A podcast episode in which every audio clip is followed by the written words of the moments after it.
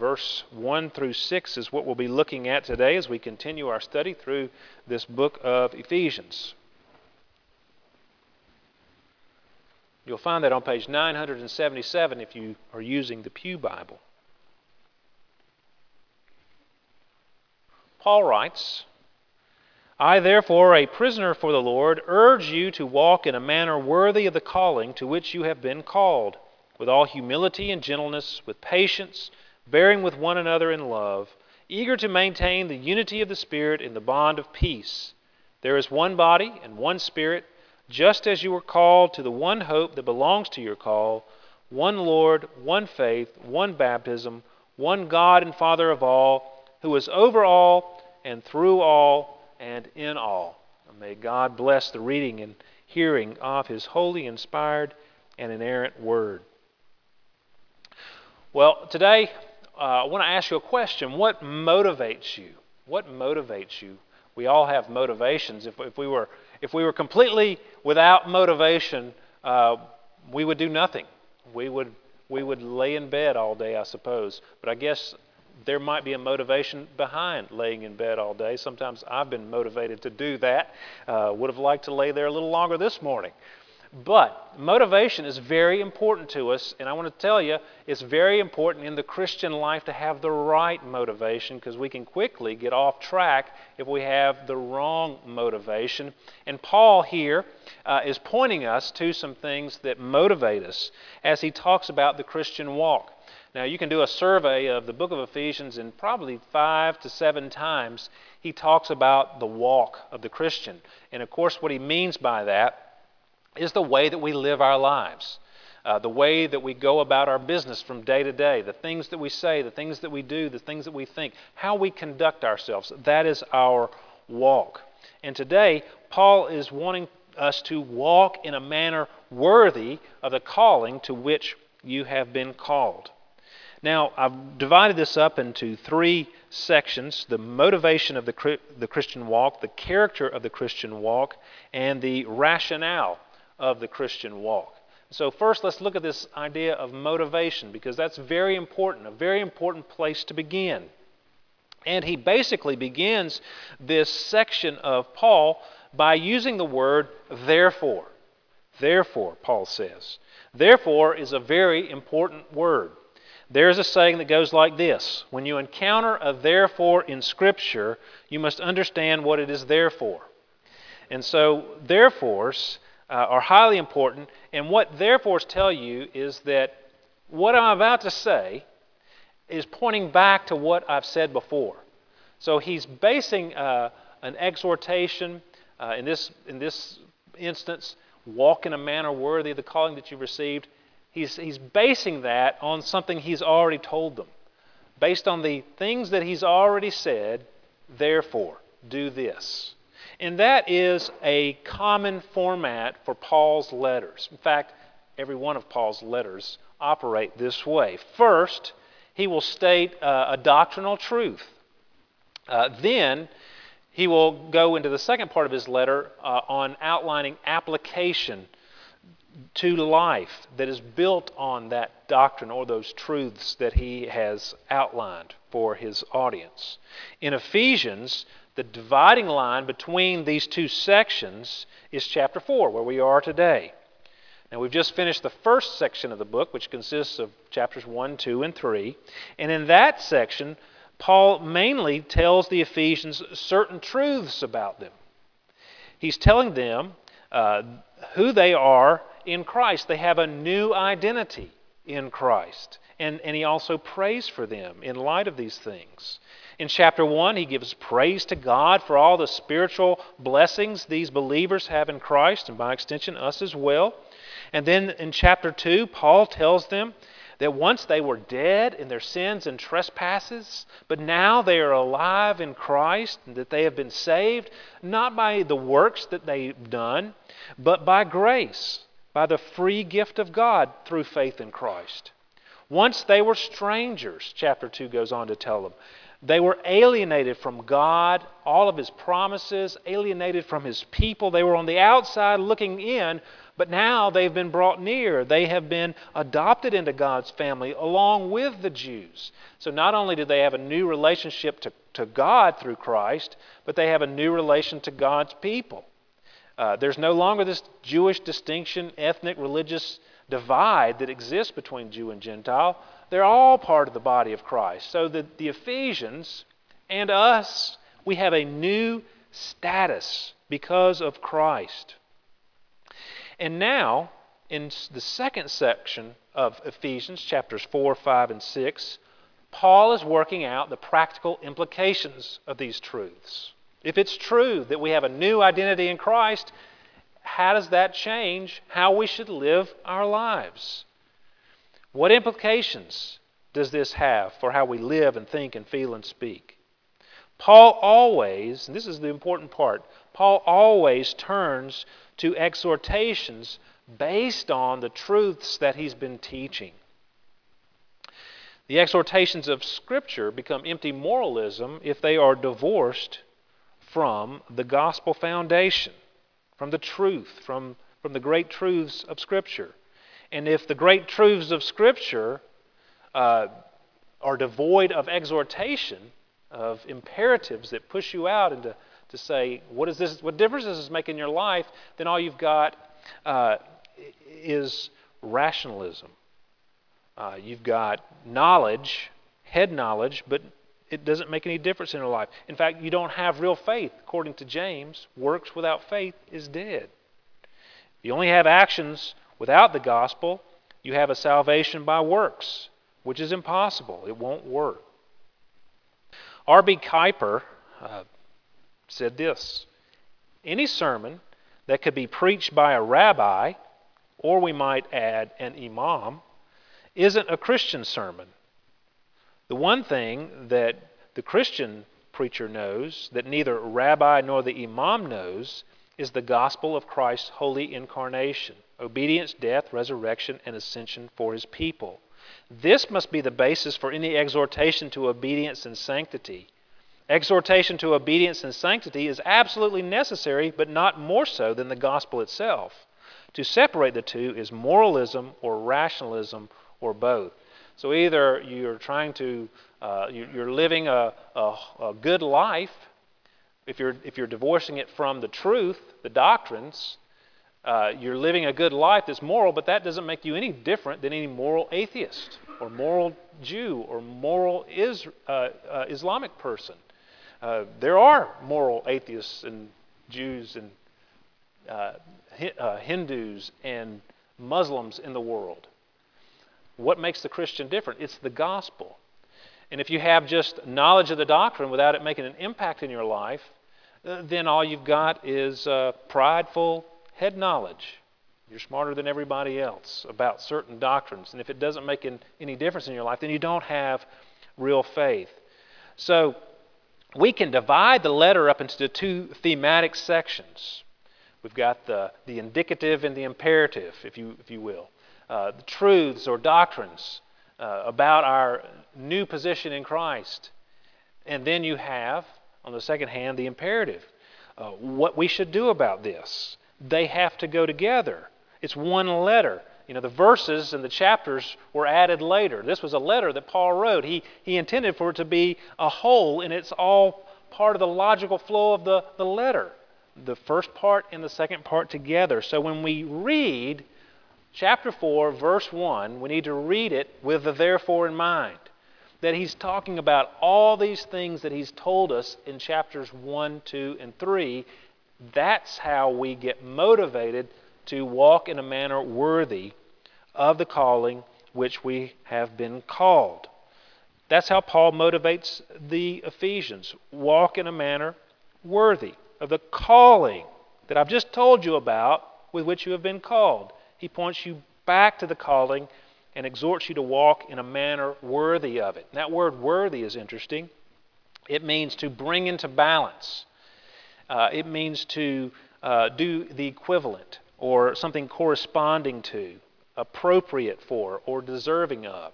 So to walk in a manner worthy means to walk in a manner that is uh, uh, equivalent to or that corresponds to the calling that we received. If we receive this calling, and it has a certain nature about it, if we have this new status in Christ, then our lives should uh, be equivalent to that calling. There should be a one to one correspondence to that calling. They should add up and look and, and affect one another. Paul is pointing us back to exhort us to work out those truths in real life. So, a failure to live a life not worthy of the calling is because we do not live out, we're not living out our new identity in Christ.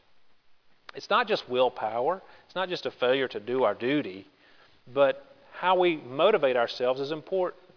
We need not just say, try harder, because I could preach that sermon. I could shake my finger at all of you and say, walk in a manner worthy of the calling with which you've been called. Do something better. Be nicer to one another. I could do that. And I could probably feel pretty good about it, and I could do it really good and make you feel really guilty. And preachers do that. I have a friend who criticized uh, preachers these days. He says, "Oh, people don't preach against sin anymore." And I fear what he meant was people don't preach like that anymore. They just don't preach against sin. And that might be the case, but I think it's probably not a bad thing. I think we ought to talk about sin, and that's certainly the case. That's our biggest problem. But what he means is he just wants to feel guilty. He want, and he especially wants preachers to preach against the sins that he does not commit, that he sees other people commit. That's what he has in mind. But Paul motivates the Ephesians by saying, Look, you have a new status in Christ. Be acquainted with that new status. Revel in that new status. Let that affect the way that you live your life. That's what he's saying. So, all of our failures to live out the Christian life come because of the sin of unbelief, basically. We're not, uh, we're not rejoicing deeply in God's grace in Christ. We're not living out of our new identity in Christ. We're relating to people from our worldly identity or from a different identity that we have. Now, so we've established that fact. We need to look back at our identity. But what is it that Paul wants us to do? What is he, what is he encouraging them to do? That's the character of the Christian walk. With this calling in mind, let's look at these things that he's talking about doing.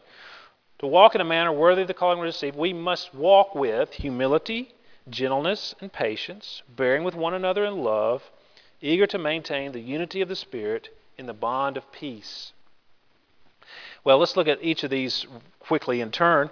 Uh, humility means having a realistically low estimate of oneself. Uh, I say realistically because the humble person is humble because they understand uh, they understand the calling with which they have been called, and that it is by grace. It's not by works. It's not something they did to earn it or deserve it that they became a Christian. God invaded their life with His grace, opened their eyes, and opened their heart to uh, His love. Uh, a humble person recognizes that it's not because they're more clever than everybody else or have more strength or whatever that they are who they are in Christ. It's all because of Christ. And that affects the way that you think about other people. You know, if it's by grace that we're saved, then that makes me no better than anybody else. Because I'm just as bad as everybody else, and I needed salvation. I need God to, to do it all uh, for me to be saved. I didn't contribute anything to it. God did it Himself. He plucked me up out of darkness, brought me to light. He, he raised me from the dead and brought me to life, as He said in chapter 2. And if that's the case, then that makes me the same as everybody else who is a believer in Christ. So I have no reason to be proud. And when I think of other people, uh, I, I do think of other people. True humility, one definition says, doesn't mean thinking less of yourself, it means thinking of yourself less. You know, self centered, prideful people are always thinking about themselves. But a realistic view of yourselves means that you don't think about yourself so much. You're not better than anybody else. You're not worried about your rights and your privileges and that everybody's giving you your due. You're looking at other people and you're thinking of them as greater than yourself, as Paul encourages the Philippians to think in chapter 2 Philippians. Gentleness or meekness, as it can be translated.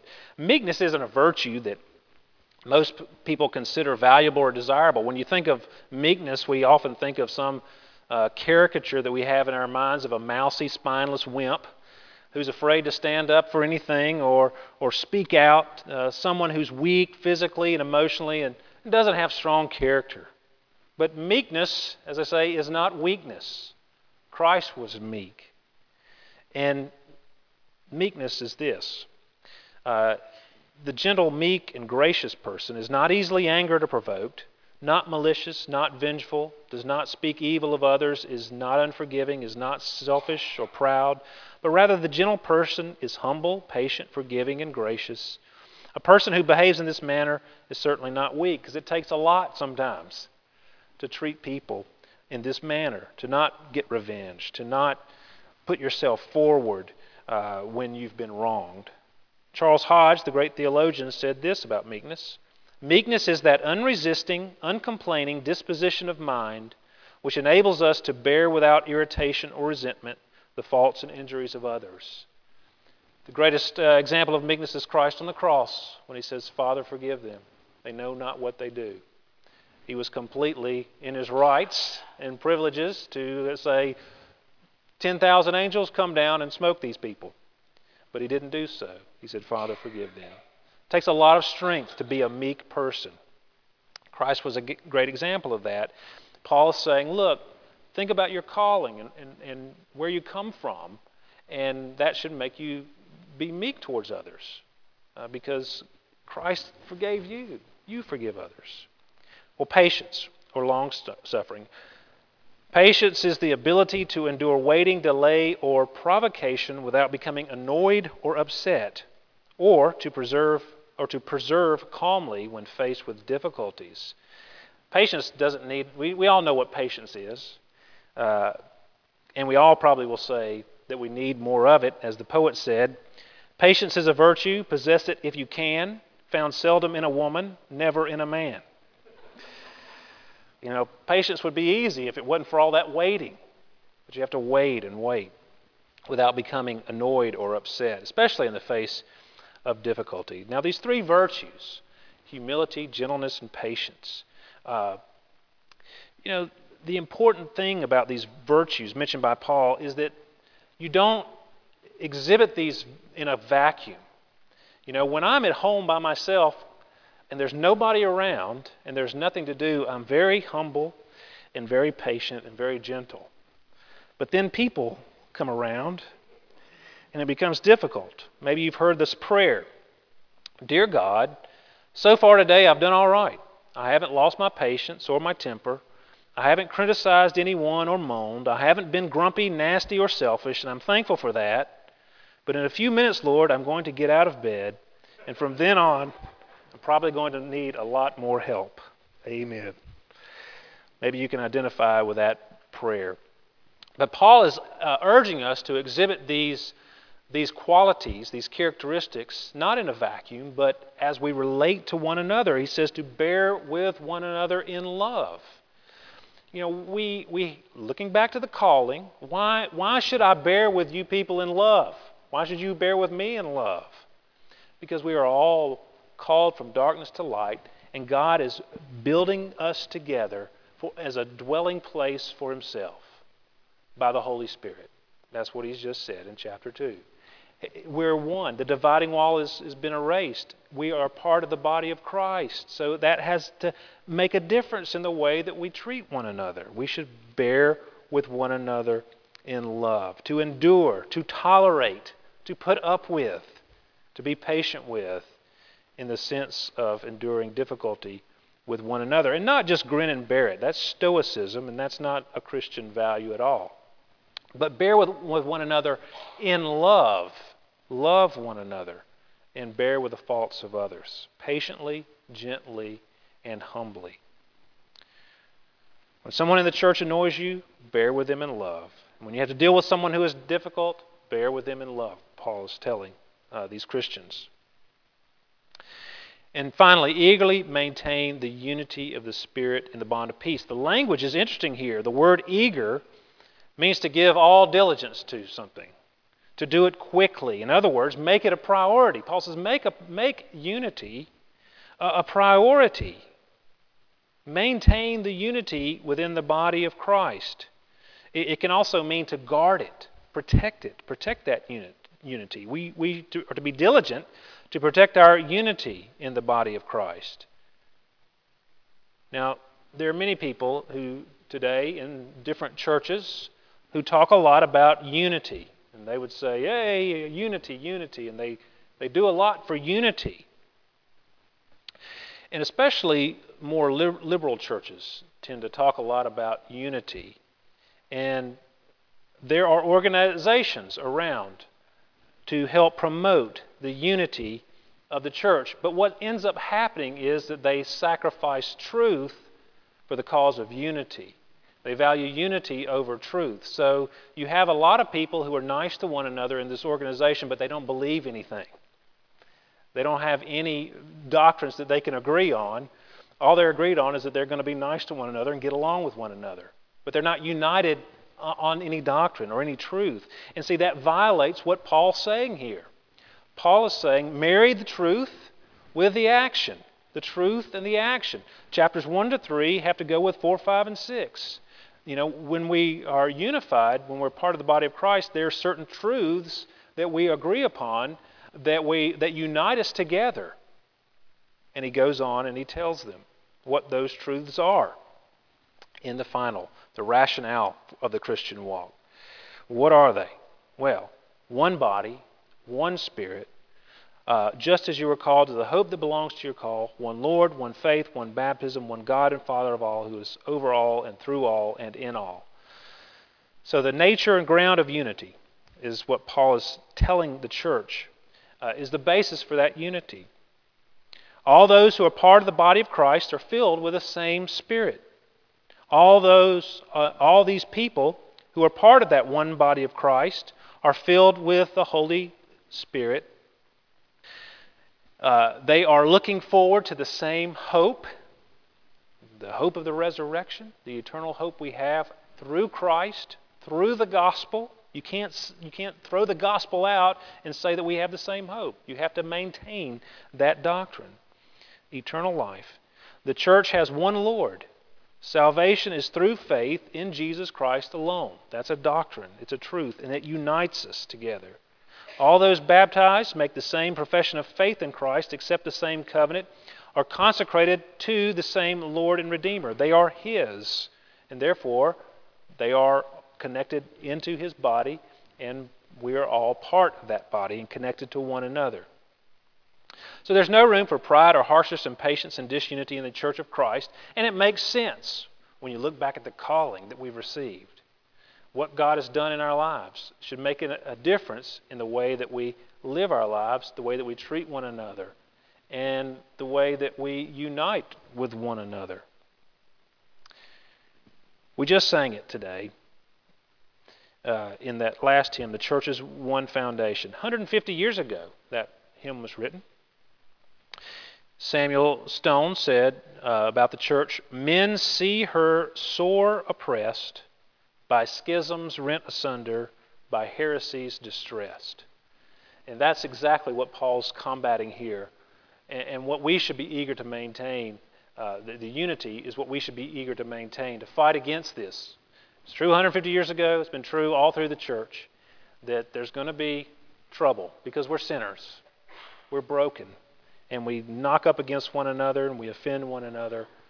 But let us bear with one another in love, with humility and gentleness and patience, remembering that it's, it's, our, it's, it's God that's called us together. It's, it's, we're all part of His family together.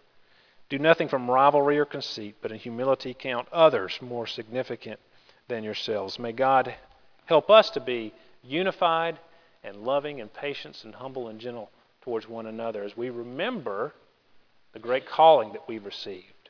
Let's pray together.